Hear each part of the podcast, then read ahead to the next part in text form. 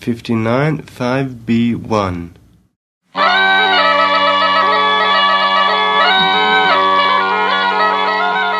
Benvenuti nel podcast Appunti di viaggio. Siamo in Sardegna, io sono Daniela Sari e insieme andremo alla scoperta di luoghi che hanno storie da raccontare. Oggi il nostro protagonista è il silenzio dell'Asinara. Buon ascolto!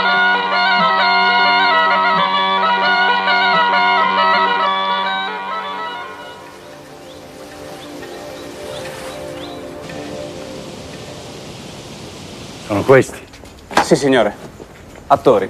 Almeno questo è quello che sostengono. Oreste Campese, capocomico della premiata compagnia di teatro viaggiante OC. Oreste Campese, appunto. Perché vi trovate sull'isola? Non certo per colpa nostra, direttore, noi siamo naufraghi. Ma non avete documenti, permessi, contratti, qualcosa che vi faccia riconoscere? Purtroppo la tempesta ci ha spogliato di tutto, direttore.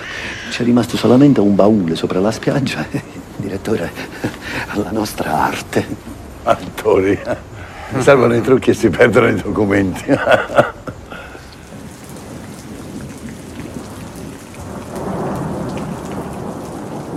Quelle che hai appena ascoltato erano le voci di Sergio Rubini ed Ennio Fantastichini, un brano dal film La stoffa dei sogni che il regista Gianfranco Cabiddu ha girato e ambientato qualche anno fa proprio qui, nel silenzio dell'Asinara. Un racconto bellissimo, profondo e poetico, popolato di teatranti e di fuggiaschi, naufraghi senza nomi certi, gettati da una tempesta shakespeariana su questa terra sottile creata dalla mano di Ercole, che strinse la nurra tra le dita, la spinse in un arco fino all'ultimo nord-ovest a disegnare il golfo dove ora la tua barca avanza. Porto Torres alle spalle, a destra il mare e a sinistra la costa che ti scivola accanto, allungandosi. Diventa stintino, sabbia bianca attesa verso l'isola piana. Poi il canale e il granito di Fornelli, là dove secoli di fuochi hanno guidato i marinai.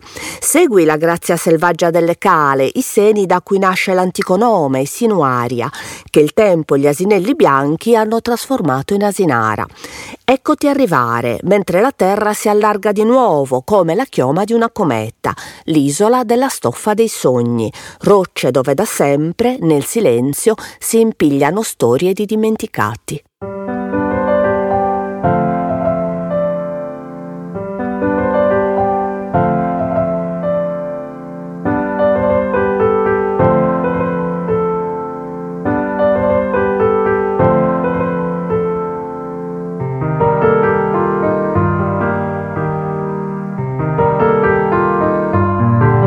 Sono protagonisti sconosciuti gli antenati che nella preistoria sarda seppellirono i propri cari nelle domus dei Janas di Campo Perdu.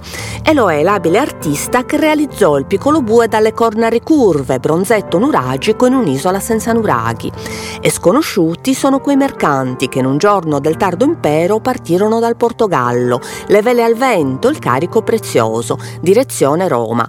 Ma per arrivarci bisogna passare di qua. La rotta è insidiosa e dalla tempesta non c'è rifugio, solo una secca e scoglietti aguzzi. Ciò che resta delle loro speranze lo custodiscono le alghe, anfore e cocci, cibi pregiati e salse esotiche, olio, spezie e tante tessere di pasta di vetro, colorate e scintillanti, pezzi di un mosaico che nessuno mai comporrà.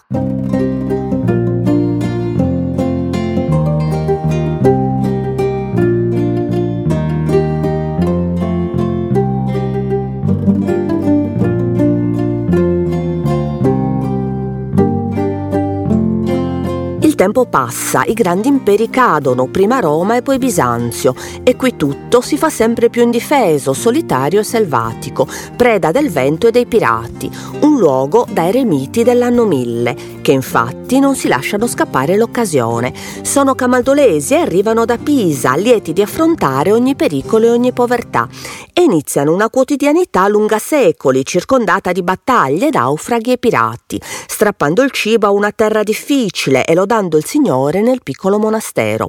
Lo hanno votato a Sant'Andrea, dedica che continuerà a vivere nel nome della Cala, unica traccia di tutti loro, del loro passaggio, solo il nome di un santo in una storia senza nomi.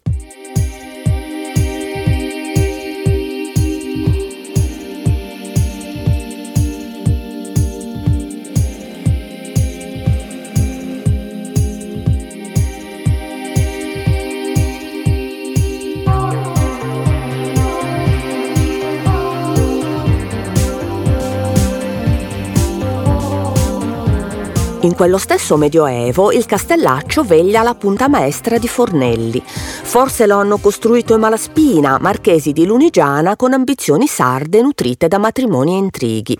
E le sue mura di fortezza quassù sono battute da tutte le tempeste, come quella che nel 1165 trascina sugli scogli una barca genovese. E nonostante sia tempo di tregua, i pisani non solo non soccorrono, ma aggrediscono i naufraghi. Scintilla pericolosa in una Sardegna contesa tra le due repubbliche. È la rottura di quegli equilibri fragili garantiti da Barisone di Arborea, giudice re, campione di diplomazia quanto di debiti, che però adesso non c'è, trattenuto a Genova da certi creditori che non ne vogliono sapere di farlo andare via senza pagare. Quando ci riuscirà, per si sostegno e autorevolezza, potrà contare solo sulla famiglia della moglie, i catalani, pronti ad allargare il loro potere. Per quella scintilla la Sardegna è di nuovo in armi.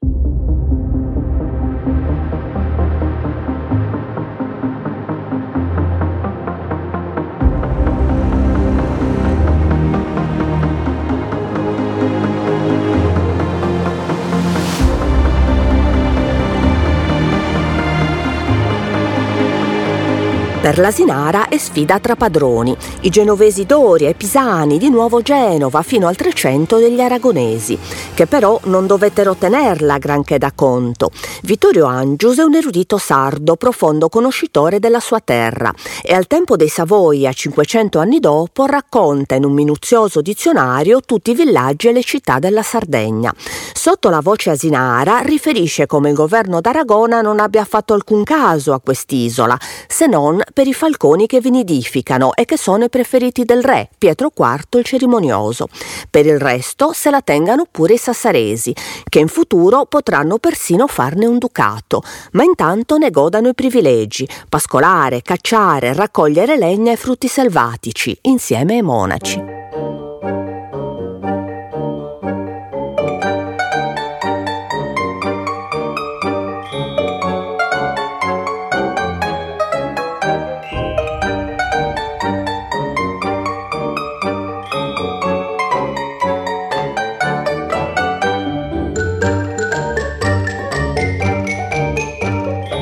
Sei con loro al monastero ed è un bel giorno d'estate del 1409. L'aria è calma, si zappa, si cucina e si prega, quando all'improvviso uno scoppio spezza la quiete. Tutti sulla spiaggia, di corsa, a vedere che succede. Sul mare c'è battaglia. Catalani contro sei galere liguri che portano aiuti ai sardi che lottano per la libertà sotto le insegne di Arborea. Ma i catalani sparano. Le navi per la prima volta sono state armate di bombarde, i micidiali, piccoli cannoni destinati a cambiare il modo di fare la guerra sul mare. Per i genovesi non c'è salvezza. Quei rinforzi resteranno qui, per sempre, nelle acque dell'Asinara, dove con il tempo tempo che passa e l'impero ottomano che cresce, incrociano indisturbate le prue più temute, quelle dei pirati, i barbareschi, i saracini, i turchi.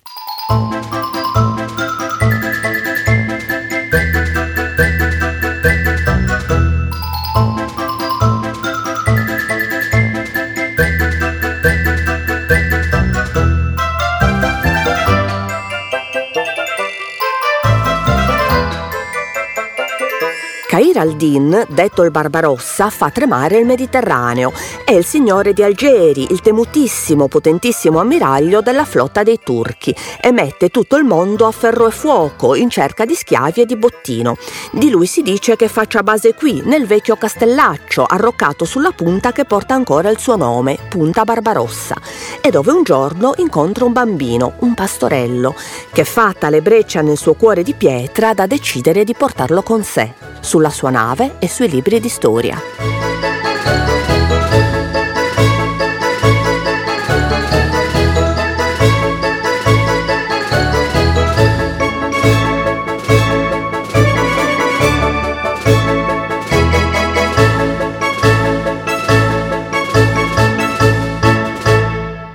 Cairaldin lo adotta e gli dà un nome, Assanagà, il bell'ufficiale, evirato musulmano e sarto rinnegato, destinato alla fama. Intelligente e ben addestrato, si fa strada in fretta. Al timone della nave, come al governo di Algeri, è l'erede dichiarato del Barbarossa, che convocato a Costantinopoli dal sultano Solimano il Magnifico, parte tranquillo, affidandogli la reggenza. È allora che l'imperatore Carlo V, deciso a riprendersi il Mediterraneo, va a cercare vendetta vendetta con tutta la flotta. È l'ottobre del 1541. Una sosta in Sardegna, ad Alghero, giusto il tempo di complimentarsi e fare incetta di provviste. E poi subito Algeri. Anche tu ora sei lì, ma sulle mura, con Hassan Agha, e vedi comparire le navi. Sono tante, temibili e imponenti, pronte alla conquista. Ma all'improvviso tutto cambia, scoppia la tempesta. Lo sbarco si fa difficile, l'attacco incespica, mentre la difesa resta salda. Ma il grande Cair non c'è e allora l'imperatore gioca di arroganza, tenta la minaccia, l'imposizione di resa, l'intimidazione. Quello che i suoi ambasciatori si trovano davanti però non è più il pastorello della Sinara, quello è Hassan Agha, il principe di Algeri, e lo vedi contrattaccare prima con le parole e poi con le armi, sconfiggendo il sovrano più potente del suo tempo, che è costretto ad abbandonare l'impresa. Il regno del Barbarossa è salvo e il nome di Hassan Agha consegnato alla leggenda e quando morirà di febbri in un giorno di settembre di qualche anno dopo, riposerà per sempre laggiù, sotto il cielo della mezzaluna, nel cimitero dei re.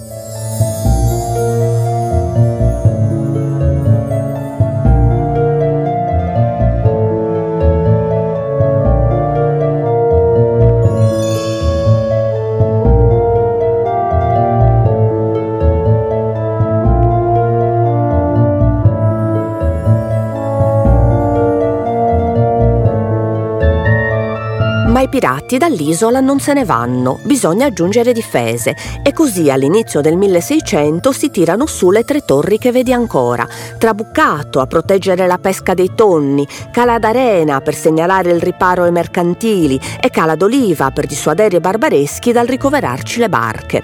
Nuove sicurezze che convincono piccoli gruppi di sardi e di liguri a trasferirsi qui.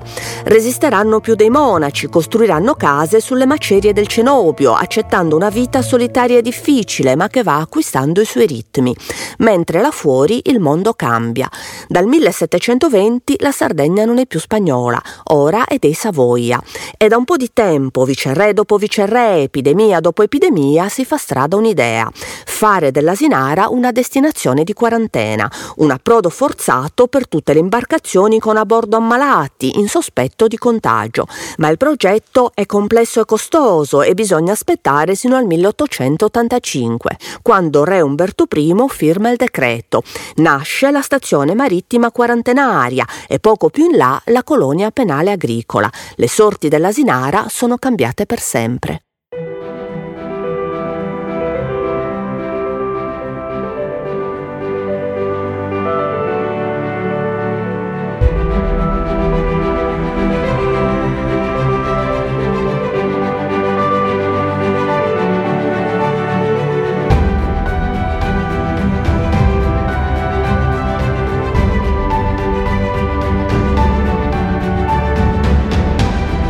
Ci abitava se ne deve andare, anche forzatamente, lasciare tutto e trasferirsi nel villaggio di Stintino, mentre qui si costruisce. Ecco l'ospedale, le cucine, l'ufficio postale, ecco le camere e i posti letto per i viaggiatori, rigorosamente divisi per classe, poi la farmacia, la lavanderia e gli alloggi per la direzione e il personale, un forno crematorio e fabbricati chiamati periodi per le diverse fasi di quarantena, peste, colera, tifo. La stazione sanitaria lavora fin da subito a pieno ritmo. Dal mare tutto arriva qui.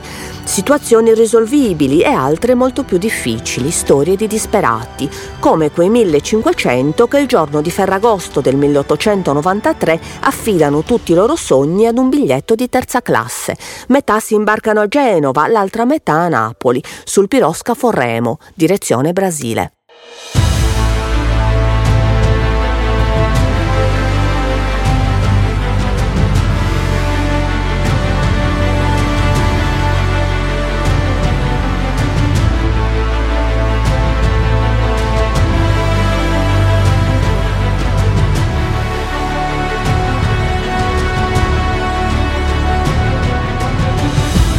Tra loro c'è chi sa scrivere e anche molto bene. Si chiama Cesare Malavasi e questa storia te la racconta lui, una voce per tutte le voci, nel volumetto che pubblicherà al suo ritorno.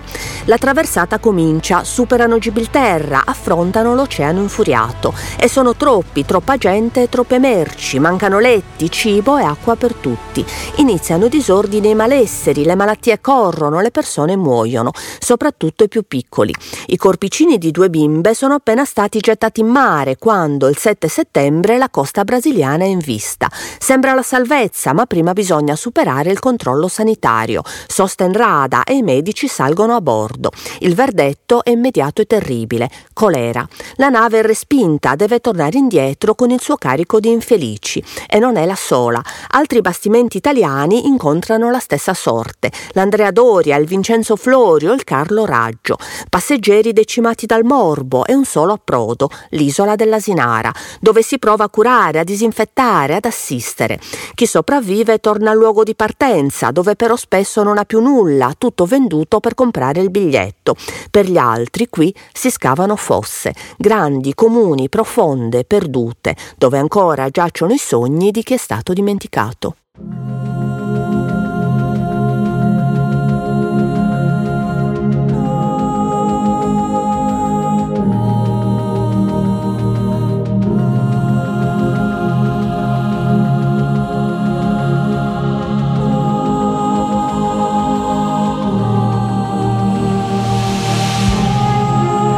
La storia incalza, ecco la Grande Guerra. Il 1915 dell'Asinara è l'anno dei prigionieri austro-ungarici consegnati all'Italia dalla Serbia. Arrivano laceri, seminudi, affranti, sconvolti dalla fame e dall'orrore, consumati dalle marce nella neve. Migliaia e migliaia, dove si sta già stretti in 500. Le voci sono quelle di chi è stato assegnato qui in comando, il capitano Giuseppe Agnelli, il giovanissimo sottotenente Guido Scano. Le loro cronache sono da incubo. Manca tutto, dal pane alla dignità. I malati ammassati in tende scosse dal vento invernale, i cadaveri tra i cespugli, gli abbandonati nell'isolamento di Fornelli, dannati sull'isola del diavolo. Giuseppe Carmine Ferrari, il generale al comando del presidio, fa quello che può e non è poco. Cerca rifornimenti, a iniziare dall'acqua, separa gli ammalati e organizza gli altri. Quegli uomini, prima che soldati prigionieri, sono contadini, muratori, falegnami, cuochi e li mette al lavoro. Anche gli artisti che decorano tombe e realizzano statue. Un fare comune, una condivisione intelligente che per molti vorrà dire salvezza. Chi sopravvivrà, forse la metà, niente è certo, sarà trasferito in Francia. Per gli altri l'ossario monumentale che vedi sulla collina, voluto dal governo austriaco nel 1936, quando l'Asinara intorno a te sembra aver faticosamente ritrovato i suoi ritmi originari di stazione sanitaria e colonia penale agricola. Ma non durerà a lungo. C'è un'altra guerra in corso, altri prigionieri pronti a passare il mare, diretti qui.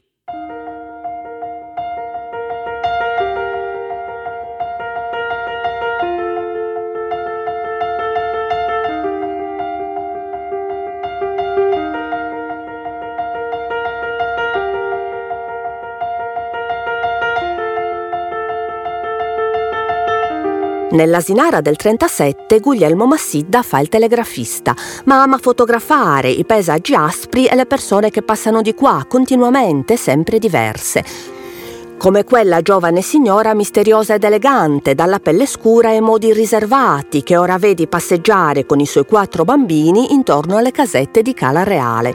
Vive lì insieme a molti altri, dignitari deportati qui da un paese in fiamme, l'Etiopia, quello che era il regno di Haile Selassie, l'imperatore illuminato, il primo ad impegnarsi per la modernità, a promuovere costituzioni e università, a portare l'Africa nella società delle nazioni. Il paese che l'Italia fascista rivista affamata di propaganda e di colonie, ha aggredito, brutalmente invaso, straziato.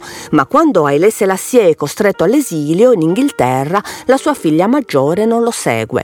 Romaniwok, la principessa del Melograno d'Oro, resta sul campo, nella resistenza, accanto al marito Berid Bayanè, sino all'ultimo scontro, sino a quando lui viene fucilato e Mussolini, per Romaniwok e i suoi figli, ordina il confino in segreto all'Asinara. Qui il tifo le porterà via Gideon, il più piccolino. Da qui partirà per Torino, dove morirà presto, consumata dalla tubercolosi e dal dolore. Quando succede nel 1940, il suo nome fa ancora paura. Il simbolo di una guerra infame che la storia non potrà mai perdonare. E allora per lei c'è solo una lapide anonima, solo tre parole, a una mamma. Per la Sinara le fotografie di una principessa dal sorriso triste, ritratti in bianco e nero da aggiungere all'album dei dimenticati.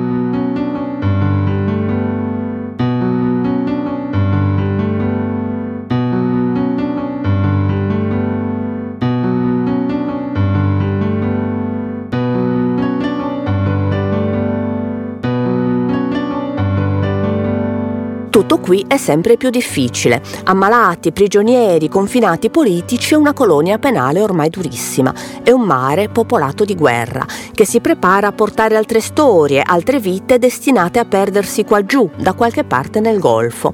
Ancora una volta una voce per tutte le voci. Pasquale Saiu nel 1943 ha 30 anni, passati tutti sul mare.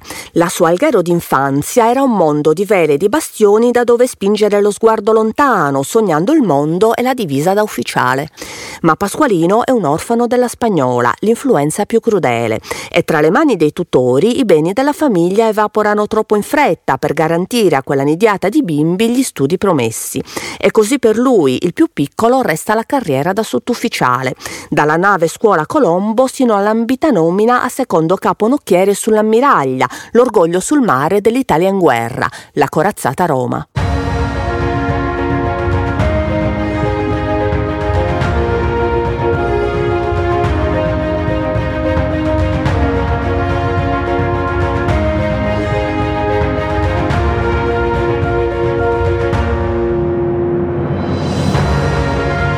L'8 settembre l'equipaggio, con a capo il comandante della Marina Carlo Bergamini, è tutto a bordo. Sulla Roma sono più di 2000, pronti a salpare per Salerno, in missione. Ma arriva la notizia che cambia i piani, la firma dell'armistizio. Si deve andare alla Maddalena, dove sembra sia diretto il re. Però attenzione, il momento è confuso, la tregua è insicura, non c'è copertura aerea, niente protezioni. Bisogna partire subito per viaggiare col buio. Invece si ritarda ed è già il pomeriggio del giorno giorno dopo quando da qui, dalla tua spiaggia, vedi le navi arrivare e capisci subito che sono in trappola. Gli aerei tedeschi ci girano sopra, minacciosi, ma la guerra è sospesa e allora la contraerea non spara, ci si aspetta di poter passare. Pasquale e gli altri che come lui hanno incarichi sul ponte ne seguono il volo, trepidanti. Ma per Eugen Digan, sergente della Luftwaffe, visti da lassù quei marinai sono solo figurine lontane e sgancia la bomba, una e poi subito un'altra destra. Il deposito munizioni esplode, la torre, superba e incredula, è distrutta. L'acciaio si piega tra le fiamme, inghiottendo l'intero Stato Maggiore. La Roma si inclina, all'improvviso si spezza in due tronconi, è condannata. E con lei Pasquale e i suoi compagni, ben 1393, travolti, scomparsi, dispersi nel fondo più scuro. 40 sono sardi, tra loro Angelino Brozzu, cagliaritano, l'ufficiale più giovane, guardia marina di 21 anni al primo imbarco barco. Dalla tua spiaggia vedi le altre navi, solo sfiorate, prestare soccorso ai superstiti, mentre forse nel silenzio dell'asinara, da qualche parte, qualcuno scava nuove fosse per i resti che consegna il mare, tombe per marinai dimenticati, senza lapidi né nomi, forse anche per Pasqualino e i suoi sogni da ufficiale.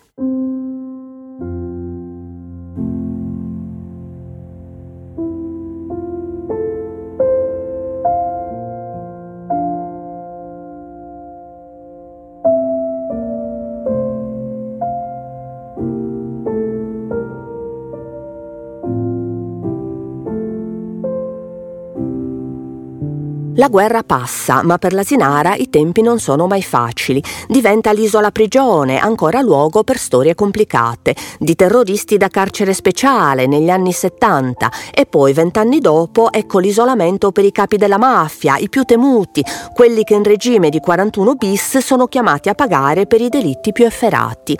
La Sinara dei giudici di Giovanni Falcone e Paolo Borsellino che in questo silenzio lavorano, dei detenuti, dei militari, delle forze dell'ordine che svolgono i loro compiti vivendo lontano da ogni cosa. L'isola che solo al passaggio di millennio a carceri chiuse si riscopre paradiso con l'istituzione del parco nazionale, dell'area marina protetta, a salvaguardare una natura che la solitudine ha mantenuto intatta, sinceramente selvaggia. È la terra che stai scoprendo, ora che il tuo tempo è tornato al presente. Paesaggi forti quanto poetici, i riflessi del mare e l'asprezza delle rocce, là dove hai visto impigliarsi tante storie di dimenticati, meravigliose e impalpabili, proprio come la stoffa dei sogni. Tu ignori ancora, figlia, chi sei e di dove io venga. Il tempo su un'isola non segue più le regole della ragione, si dilata, si estende. Il teatro mette le ali al cuore e pure alla ragione. Bracciate chi stu braccia attraversa sto mare quando è l'uomo. Che sti prepotenza io non l'accetto. Ah!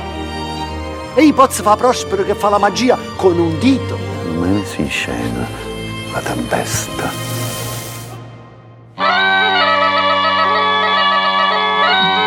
Grazie per aver ascoltato Appunti di Viaggio, il podcast realizzato da me, Daniela Sari, in collaborazione con il Noise e con il sostegno della Fondazione di Sardegna. Il tecnico del suono è Emanuele Pusceddu, interpreta le letture Emilio Puggioni. La sigla è una registrazione storica del ricercatore Andreas Benson per concessione di Scandula. Le citazioni d'archivio sono tratte dai documentari editi dalla Regione Autonoma della Sardegna e pubblicati online su Sardegna Digital Library.